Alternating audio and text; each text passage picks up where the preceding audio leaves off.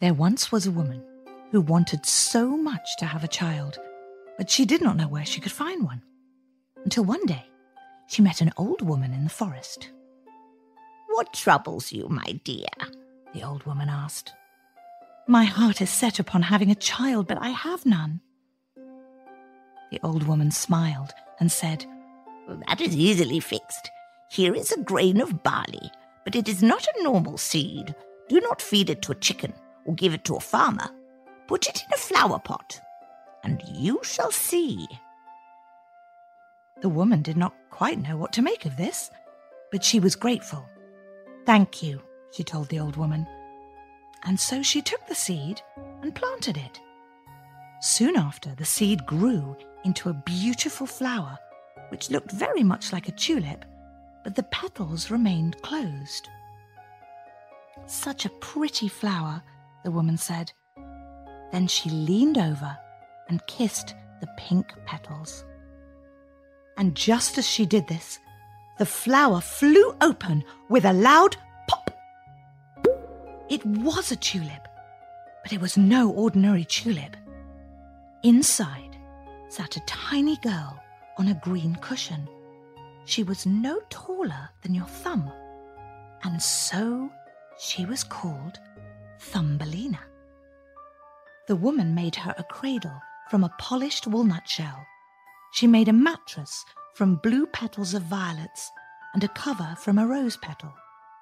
And that was how Thumbelina slept at night. During the daylight hours, the girl would play on a table where the woman had put a plate of water surrounded by a wreath of flowers. On the water floated a large tulip petal, which Thumbelina used as a boat. And with two white horsehairs for oars, she could row back and forth and around on the plate. And the girl could sing too, and sing she would. Her voice was the sweetest and softest that anyone had ever heard. One night, as Thumbelina lay in a deep slumber, a horrible, wrinkly old toad hopped into the house through a broken window pane.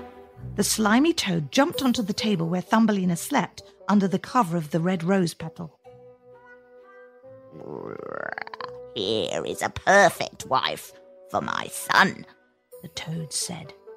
She picked up the walnut shell with Thumbelina inside and hopped off with it out the window and down into the garden. The toad made her way to a large stream with a muddy marsh along its banks. This was where the toad lived with her son.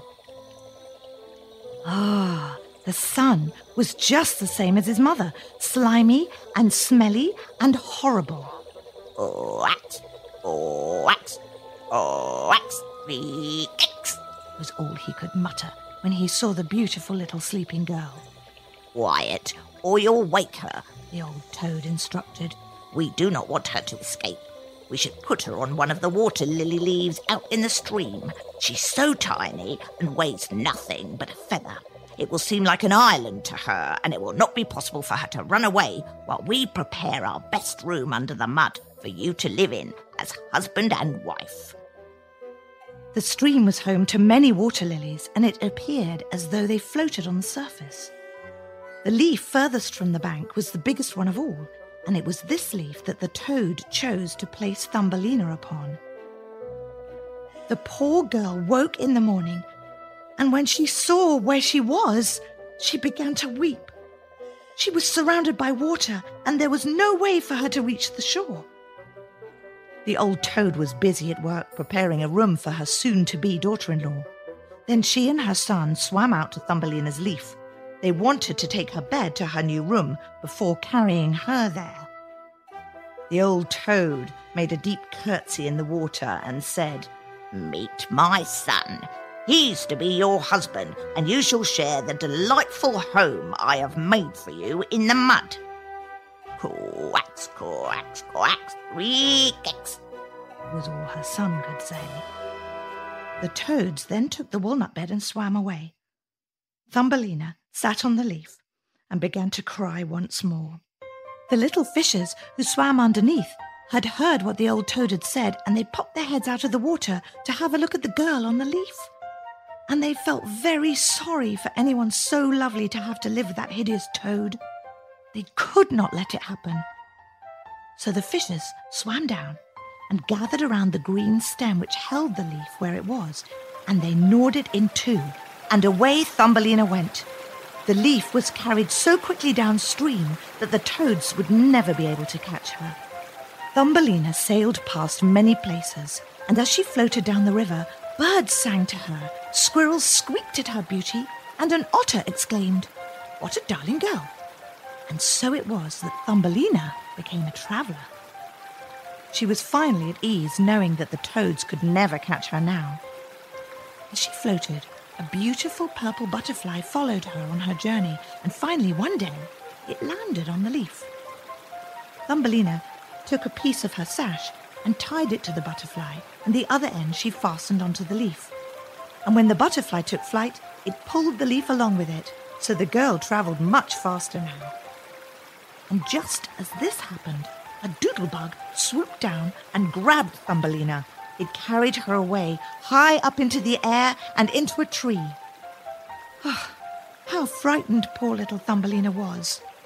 The bug placed her on a huge green leaf fastened to a thick branch and offered her honey to eat, but Thumbelina wasn't at all hungry. And when the doodlebug had fallen asleep, Thumbelina, who could not sleep, heard a noise. At first, she thought it was the wind, but after a few cries, she heard, Girl, Go! Go! Thumbelina could not see who it was in the dark of the forest, but finally she caught sight of a pair of eyes. It was a robin. Come, this is no place for a creature such as yourself. I shall free you. Thumbelina climbed onto the robin's back, and away they went, all the way down to the soft green grass. Thank you, she told the robin. And after the bird had flown away, Thumbelina found herself in a patch of the silkiest grass she could find and fell asleep. When she woke, she set out to work. She wove herself a hammock out of grass and hung it under a leaf to keep herself dry from the rain. She collected honey to eat and dew to drink from the leaves each morning. And she lived all summer long alone in the woods, with only the birds and the warmth of the sun keeping her company. And soon fall had come and gone, and the chill of winter was beginning to set in.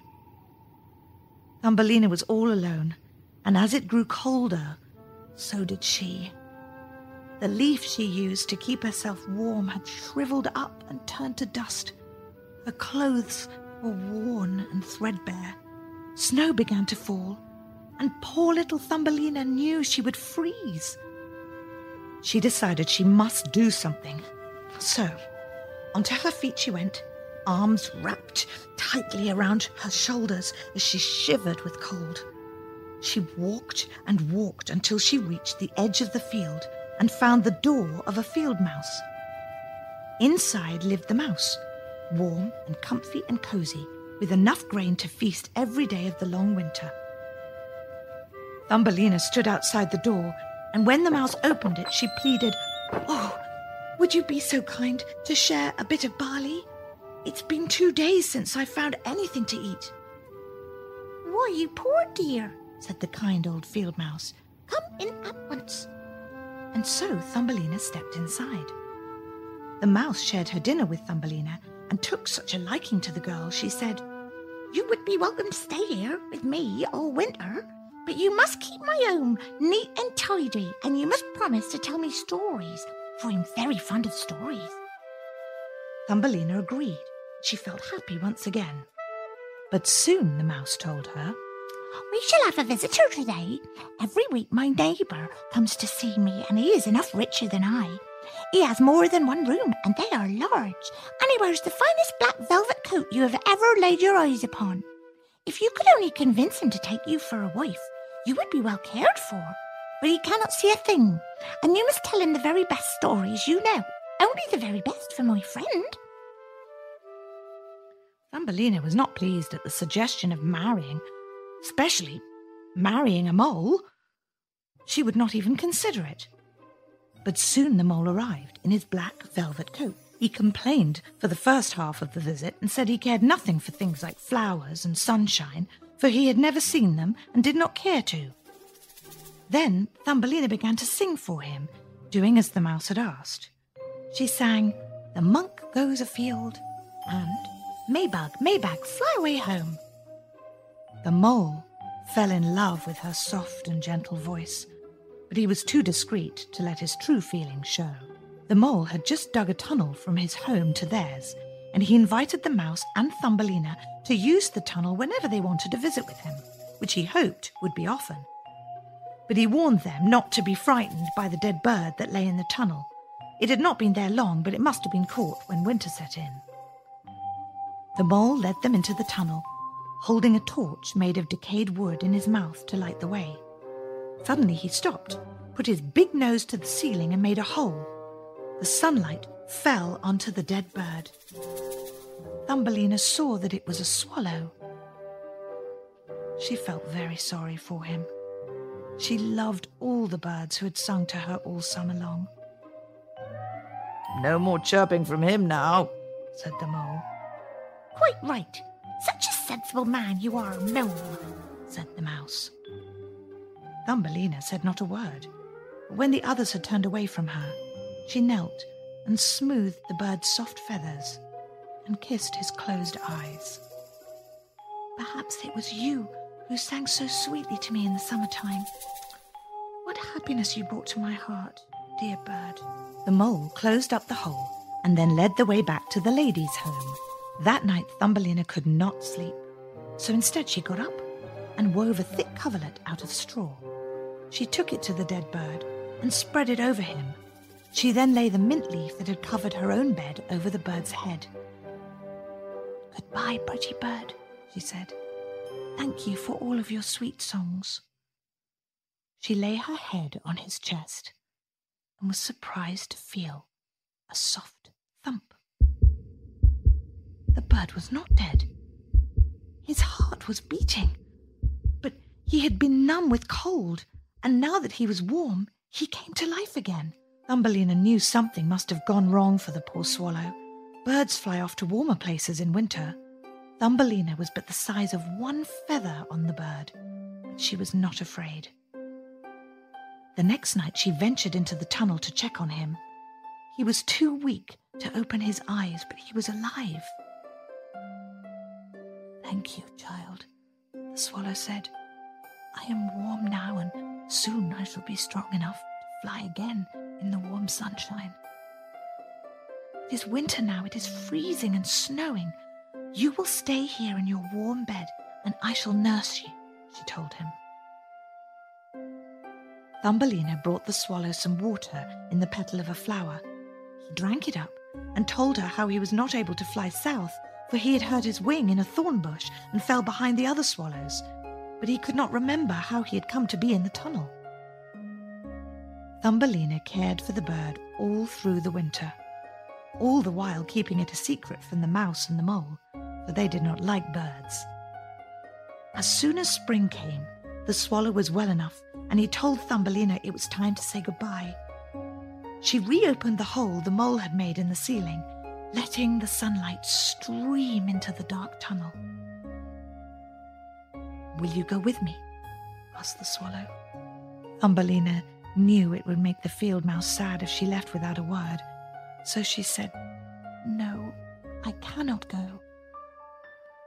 Farewell then, child, said the swallow, and before Thumbelina could speak another word, the swallow flew up and out, high up into the trees. Tears came to her eyes as she watched him go. For a moment, she imagined herself up there with him. Chirp, chirp, said the bird before he flew out of sight. Soon it was summer, and the grain was so tall that Thumbelina felt she was in a vast forest. You must work on your wardrobe this summer. You will need woolens and linens and bed sheets and dresses, the field mouse told her. The loathsome mole had proposed to Thumbelina, and the mouse had accepted on her behalf. The girl was not at all pleased, for she did not like him.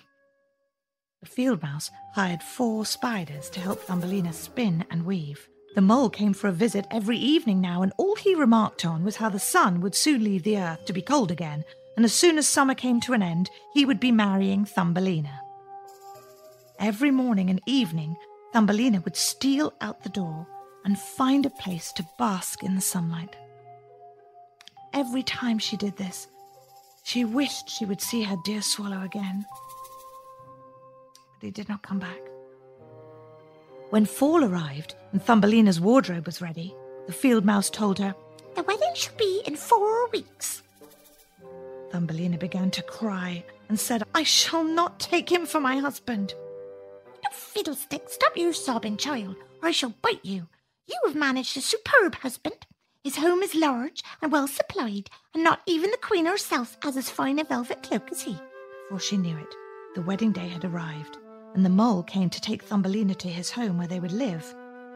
The mole's home was deep underground, and he told her she would never be permitted to go out into the sun again. Thumbelina cried as she stood in the sunlight for the last time. Goodbye, sun. Thumbelina walked into the field and closed her eyes, feeling the warmth of the sun upon her face. Farewell. If you see my dear swallow, please send him my love. And just as Thumbelina turned to begin her life in the dark with the mole, she heard chirp, chirp, chirp, chirp. She looked up and saw the swallow flying by. He was so happy to see her, as was she. Thumbelina told him how she did not want to marry the mole and live deep underground.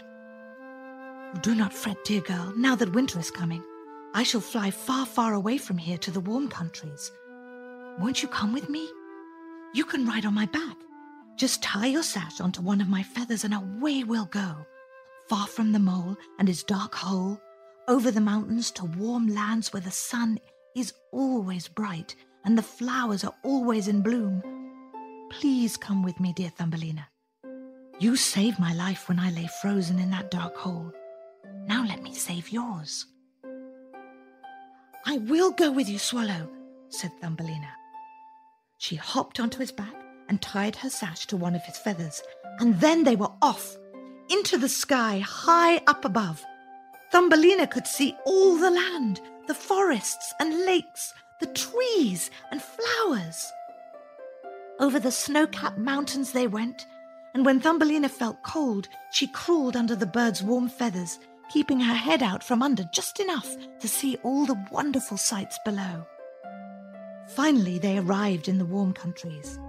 The sun was shining and the sky was a brilliant blue. Grapes and apples, lemons and oranges grew everywhere. The air smelled of myrtle and thyme, and brightly coloured butterflies flew all around. It was the most magical place Thumbelina had ever seen. The swallow landed on a nest high atop a lofty marble pillar in an ancient palace now covered in beautiful vines. There were other swallows with nests all around, but this one belonged to Thumbelina's swallow. This is my home, the swallow told her. If you would choose a flower down below, I shall place you on it, and you will have all your heart's desires. Thumbelina clapped her hands in delight. That would be lovely, dear swallow. One of the great white pillars had fallen to the ground. It lay broken in three pieces, and in between these pieces grew the most beautiful white flowers. Thumbelina chose one of the white flowers, and the swallow took her to it. How surprised she was to find a little man inside the center of the flower.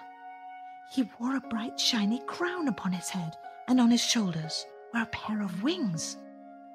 He was the same size as Thumbelina. He was the spirit of the flower. And Thumbelina came to find that in every flower there lived a tiny man or woman, not more than an inch tall, just like him. But this man was king over all of them. He is quite handsome, Thumbelina told the swallow. The king was afraid of the swallow for someone as small as he. The bird seemed like a giant. When he laid eyes on Thumbelina, he became the happiest man in all the land, for she was the most beautiful creature he had ever seen. He took off his crown and placed it upon her head. He asked her name, and once he had learned it, he asked Thumbelina to be his wife, to be queen of all the flowers. Here was a husband she would like to take, not a frog or a mole, but a person, just like herself. Quite a handsome and charming one at that. So Thumbelina said yes. And so they were married. All of the men and women of the flowers gathered, each one bringing Thumbelina a gift. But the best gift was a pair of wings. And when they were strapped to her back, Thumbelina could now fly from flower to flower. Everyone rejoiced, and the swallow, perched in his nest high above, sang only his best songs for them. The flower spirit told her, You shall no longer be called Thumbelina. That is not a name for a queen. We shall from now on call you Maia. Thumbelina was happy with this, for Maia was a beautiful name, and she felt that now she belonged here among the flower people. She knew this was her true home. The swallow watched over the girl for as long as he could, but he was sad, for he knew that soon he would have to fly back to faraway Denmark, where his nest waited for him, above the window of a woman who can tell you fairy tales. The bird sang to her every morning. And that is how we heard the story of Thumbelina. The end.